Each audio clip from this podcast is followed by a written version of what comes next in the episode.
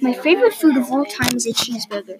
It looks really good with the juicy meat and the toppings, and also the condiments as mayonnaise, ketchup, and mustard.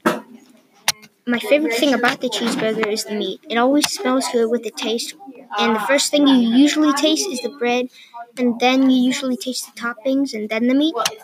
I mostly taste the meat after the bread. Then it feels really soft because of the bread on the outside, and it sounds cool because of the popping from the meat after it's been cooked.